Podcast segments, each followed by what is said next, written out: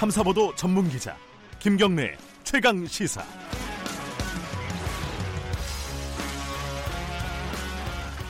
김경래 최강 시사 2부 시작하겠습니다. 1부에서 저희들이 조경태 어, 미래통합당 최고위원과 각종 현안에 대해서 검찰 그리고 국회 현안에 대해서 얘기를 나눠봤는데요. 2부에서는 여당 쪽 얘기 좀 들어보겠습니다. 역시 뭐 현안들은 비슷하죠. 어, 법무부 장관과 검찰총장의 갈등 이 어떤 식으로 해결이 될지 윤, 윤석열 총장이 오늘 내일 결단을 내려야 되는 상황인데 어떤 결단을 내릴 것인지 내려야 하는지 그리고 어, 국회에 지금 야당이 어, 들어왔습니다. 들어온다고 하는데 음, 여기서 요구 조건들이 좀 있습니다. 국정조사도 그렇고 특검도 마찬가지고요. 어, 이런 부분에 대해서 여당은 어떻게 생각하는지 오늘은 어, 더불어민주당 서른 최고위원과 얘기 나눠보겠습니다. 서른 의원님 안녕하세요. 네, 안녕하세요. 서른입니다. 네. 어, 이제 윤석열 총장이 검사장 회의 거쳤고 지난 주에요. 오늘 내일 뭐 어쨌든 결정을 해야 되는 상황입니다. 어떤 결정을 할 거라고 예상하는지 어떤 결정을 해야 된다고 보는지 조금 다를 수는 있는데 어떻게 보십니까 이 부분은? 음, 뭐 저 지난번 3일이죠. 네. 고검장 회의를 했는데 네. 여기서는 어, 전문 수사 자문단 심의는 이제 중단해야 된다. 네. 장관 지휘를 받아들여야 한다. 그런 의견이 많았던 거로 알려져 있죠. 네. 그다음에 이제 중앙지검 수사팀은 어, 이 독립적 수사 보장을 위해서 어, 검찰총장은 보고만 받도록 해야 한다. 네. 이 부분은 또 조금 이 비판적으로 본 것 같고요. 예. 그래서 어쨌든 이 고검장 회의가 됐든 뭐 어떤 회의가 됐든 간에 장관과 검찰총장의 관계는 검찰총장이 장관의 지휘에 따라야 하는 것이 상식이고 법 취지입니다. 네. 그런데 이뭐 고검장 회의가 됐든 무슨 회의가 됐든 이 회의를 소집을 해서 거기서 논의된 걸 이제 뭐 총장이 자기 생각을 정리하는 수단으로 삼겠다는 건 나쁘다고는 할 수 없지만은 네. 어쨌든 그 부분은 법적 장치가 있는 건 아니라고 봅니다. 이미 임의적 기구이거든요. 네. 그렇기 때문에 그건 총장이 고려할 사안은 될 수 있을지 모르지만은 음. 장관 지시를 바꿀 수 있는 네. 이런 사안은 아니라고 보죠. 음흠. 그래서 일단은 검찰총장과 장관과의 관계에 있어서는 검찰청법에 규정되어 있는 대로 네. 총장의 이 그 뜻은 장관의 지시를 따르는 것이 음흠. 상식이 맞다고 봐야죠. 음. 어떤 상황에 이 얘기가 나왔던 거냐 간에 예. 예, 그게 안 되면은 이게 검찰청법 위반이 되고 지체가 흔들리기 때문에 예. 나라 근간이 흔들리는 결과가 되는 셈이죠. 근데 오히려 그래서- 예, 예. 그 예, 예. 법무부 장관의 수사 지휘가 위법하다, 부당하다라는 의견도 검찰 내에 존재하는 건 사실이잖아요. 음, 그 부분은 뭐 네. 논란을 부릴 수가 있습니다. 네. 그럼 제일 중요한 부분은 네. 어, 총장과 이 장관과의 관계에 있어서는 지휘와 그리고 지휘를 받아들이는 부분 이게 있어야 한다고 생각하거든요. 네. 먼저 어, 상식적으로 문제를 봐야 합니다. 음. 첫째로 어, 이게 이제 검언 유착 관계에서 벌어진 일 아닙니까? 네. 어, 한동훈 검사장하고 채널A 기자하고 불법적인 이 상황이 있었는데 네. 이걸 서울, 서울중앙지검에서 수사를 하는 과정에서 검찰총장이 이 그 수사를 하지 마라 네. 이런 결과를 나온다면은 그건 잘못된 거죠. 음흠. 결과가 지금 그렇게 나오고 있는 셈이거든요. 그래서 그거를 법무부 장관이 그러면 안 된다. 네. 주- 중앙지검이 제대로 수사를 하도록 그냥 둬라. 네. 골자로 추리면 그겁니다. 왜? 음. 한동훈 검사장은 이, 저, 이 법무부 장관, 아, 저, 검찰총장의 최측근이었습니다. 네. 그 최측근에 대해서 수사를 하겠다 하니까 총장이 자기 측근에 대해서 수사를 하지 말라는 식으로 이렇게 정리를 해 나간다면 이거 말이 안 되는 거죠. 그래서 법무부 장관이 그 상황은 안 된다 해서 정리를 해낸 건데 예. 이걸 두고서 뭐 검사장들을 동원을 하고 회의를 하고 이거 다 모든 것이 원칙을 놓고 상황 자체를 놓고 보면은 이게 이 그릇되다. 음. 검찰청법대로 해라. 장관이 지시하면은 총장은 따라야 될건 아니냐. 그게 틀렸다 어쨌다 하는 부분은 각 보는 시각에 따라서 자기 처인 입장에 따라서 다 그러니까요. 다를 수가 있습니다. 예. 그러니까 뭐 이의 제기를 할 수 있는 거 아니냐 검찰총장도 법적으로 뭐 이런 얘기도 있잖아요. 그죠? 뭐 검찰청법에 보면요. 예. 검사는 이 제기를 할 수 있습니다. 예, 예. 그러나 검사가 이의 제기를 한다라고 돼 있지 검찰총장이 이의 제기를 하라 뭐 이런 내용은 또 없기 때문에 그 법 해석에 대한 얘기도 더 달라질 수 있습니다. 어쨌든 예. 상식으로 판단을 하는 것이 좋다고 예. 봅니다. 그- 제가 말씀드린 대로 예. 그렇게 정리가 돼야 되는데 예. 자기 채채근에 대해서 수사를 한다고 그래서 그걸 방해하는 형식으로 나오게 되면은 네. 안 맞는 거죠. 근데 이게 지금 말씀하신 대로 그 보는 시각에 따라 조금씩 다를 수 있다. 이렇기 때문에 지금 헌법재판소에 권한쟁의 심판 청구를 할 수도 있는 거 아니냐, 검찰 쪽에서. 이런 얘기도 나오고 있어요. 이건 어떻게 보세요?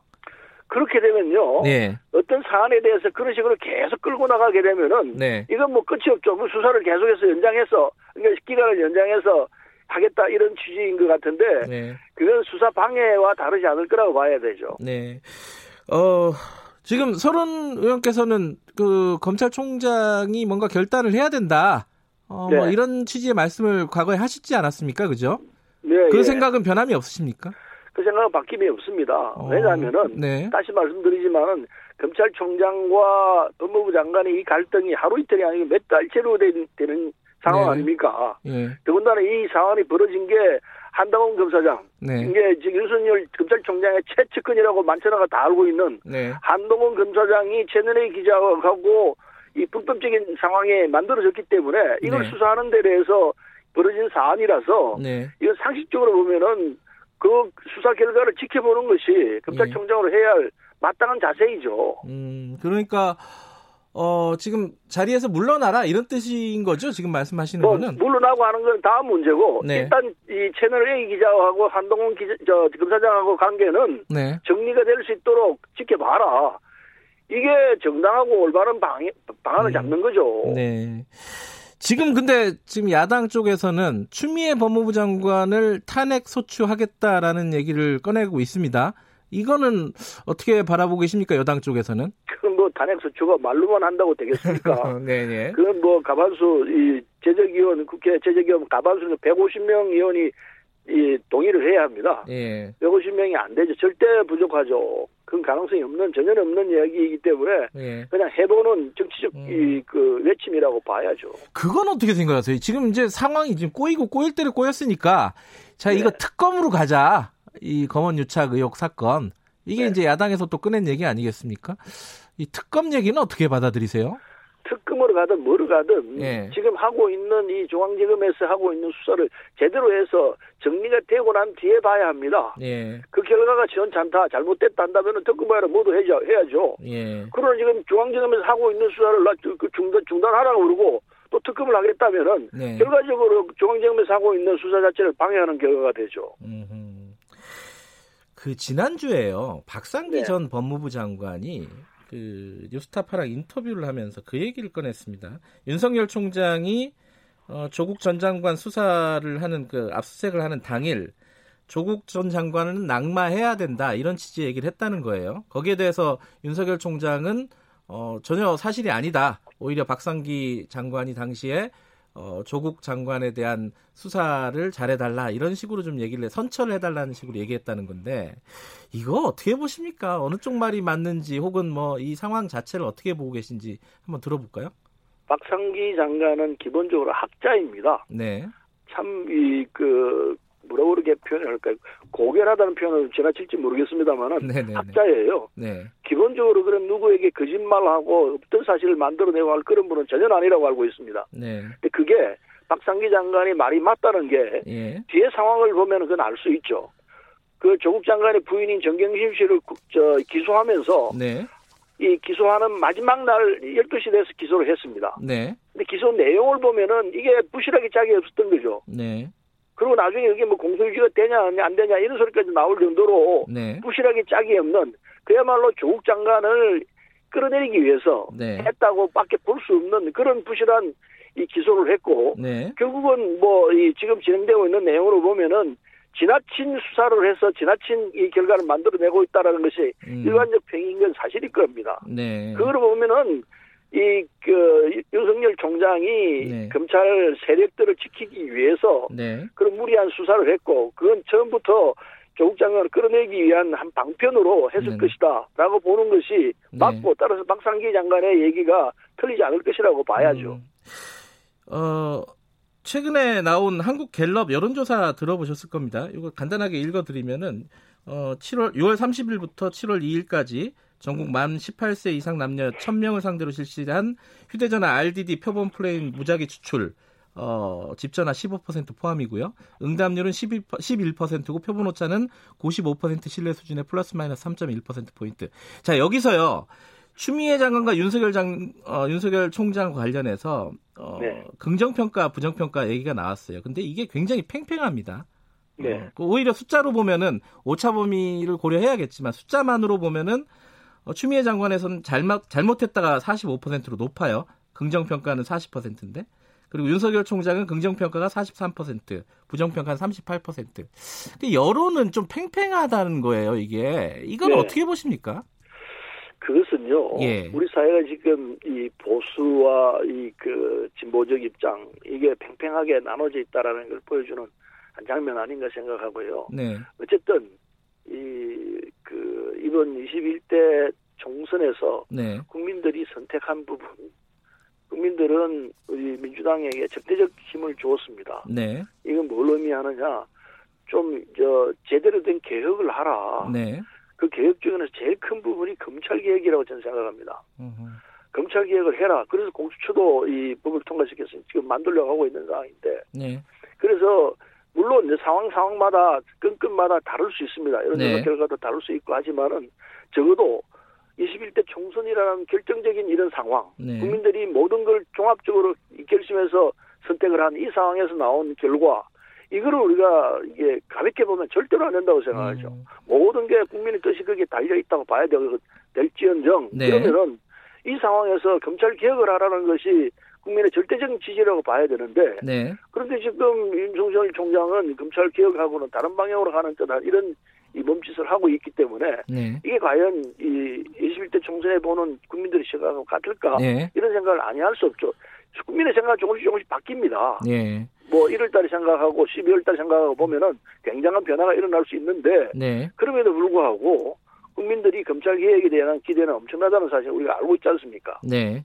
그래서 그런 차원에서 본다면은 검찰 측이 자신들의 권한을 유지하기 위해서 몸부림칠 게 아니고 국민의 시각에 맞춰서 네. 검찰 개혁을 앞서려고 해야 한다고 봅니다. 그 지금 야당이 오늘부터 국회에 합류를 하는 건데 의사 일정에요. 지금 공수처법을 네.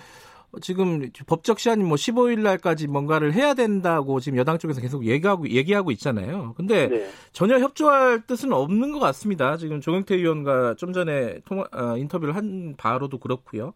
이러면은 이해찬 대표 말대로 뭔가 법을 개정해서라도 단독으로 공수처 어, 출범을 시키는 건가요? 어떻게 보십니까?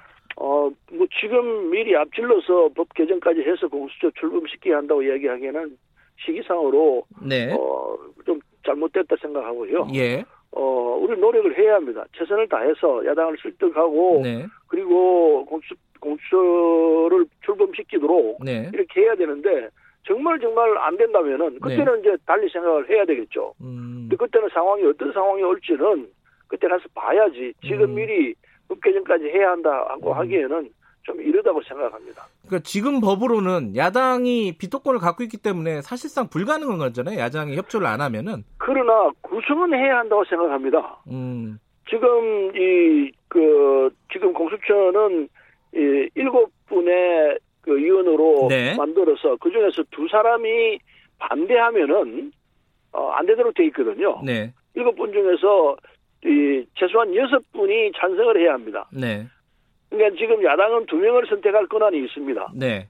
그렇기 때문에 야당은 절대적으로 지금 공수처장에 대해서 네. 반대할 수 있는 그 숫자를 쥐고 있는 셈이죠. 네. 그런 구조이기 때문에 야당 입장에서는 일단 구성을 해야 한다고 봅니다. 왜냐하면 음. 법이 지금 이 저 가동 중에 있는 상황이기 때문에 네. 공수처를 출, 출범을 시켜야 되는 게 모두의 의무이죠. 추천위원회부터라도 먼저 구성하자 이런 말씀 그렇습니다. 예, 음. 추천위원회 구성해서 네. 이 공수처를 구성을 하고 그다음 네. 장을 결정하는 문제는 그건 서로 또 논의를 하면 됩니다. 그런데 음. 구성 자체도 안 하겠다 하면은 법 자체를 예, 없애버리겠다는 이런 취지이기 때문에 그건 전혀 저 잘못된 생각이라고 봐야죠. 이 법 자체에 반대한다는 거죠 지금 어, 미래통합당 얘기는. 예. 그러나 그거는 법은 이미 통과 통과되었습니다. 통과된 법이기 때문에 예, 예. 지금 진행 중인 사안인데 그걸 안 된다고 한다면은 예. 그건 또, 또 다른 차원이죠. 예. 그 지금 외교 람 외교 안보 라인 새 진용이 갖춰졌습니다. 지금 이제 인사청문회도 남아 있고 한데 지금 아까 조경태 의원이 이렇게 평가를 했습니다. 외교 안보 라인 새로운 안보 라인에 대해서 북한에 대해서 어, 지나치게 호의적이다. 그리고 어, 후보자들이 적합하지 않다. 예를 들어 뭐 대북 송금 관련해서 어, 유죄 판결을 받은 전력도 있고요. 어, 박지원 국정원장 내정자 그리고 이인영 통일부 장관 내정자 어떻게 생각하십니까? 이, 이 평가에 대해서는? 나 저는 뭐 이게 대통령께서 고심고심 끝에 내린 결단이라 생각해서 네. 내용을 보면은 어, 미국 간의 대화를 재개할 수 있도록 우리가 최선을 다해서 뒷받침해주겠다. 네. 이런 의지가 담겨 있다 생각하고 예. 그리고 이 뜻을 북측도 이해하리라 생각을 합니다. 음, 그래서 북미 회담이 재개되는데 상당한 기여를 할 수 있는 이, 이, 그 팀워크다 이렇게 생각하고 네. 아마 미국 쪽도 지금 이뭐 사람들이 와서 얘기를 하고 하니까 음, 미국 회담이 안 열린다고 그렇게 단정할 필요는 없습니다. 네. 최선이 제일 부상이 뭐 할 필요 없다는 식으로 예, 얘기를 그렇게 했지만은. 예. 예. 근데 그게 자세히 들여다보면 꼭 안 하겠다고 하- 하기에는 좀 힘든 상황이 있- 있어요. 네. 왜냐하면은 북한과의 관계에서는 안 한다고 탁 잘라서 얘기했다가도 금방 또 급- 급변적으로 변하는 경우가 있거든요. 예. 이번에 이제 그 이- 이번에도 그런 상황이 왔었죠. 네. 그래서 남북 관계, 북미 관계에 있어서는 이게 뭐 안 된다고 단정을 했다 하더라도 그게 네. 상황에 따라서 또 급반전 되는 상황이 얼마든지 있으니까요. 네. 일단은 17년에 전쟁 일부 직전에 가다가 18년에 평창 올림픽이 되면서 평화무도로 확 바뀌게 되거든요. 네. 그런 사례가 얼마든지 있죠. 네. 그래서 남북 관계에 있어서는 변화무쌍하기 때문에 네. 그 상황을 잘 컨트롤할 수 있는 그런 인적 이그 배치가 된다면은 얼마든지 가능하죠. 이분이 그런 걸 감안해서 대통령께서 감안해서 좋은 사람들로 진용을 바쳤다 저는 그렇게 보고 있습니다. 알겠습니다. 오늘 말씀 여기까지 듣죠. 고맙습니다. 네, 감사합니다. 예, 더불어민주당 서른 최고위원이었습니다.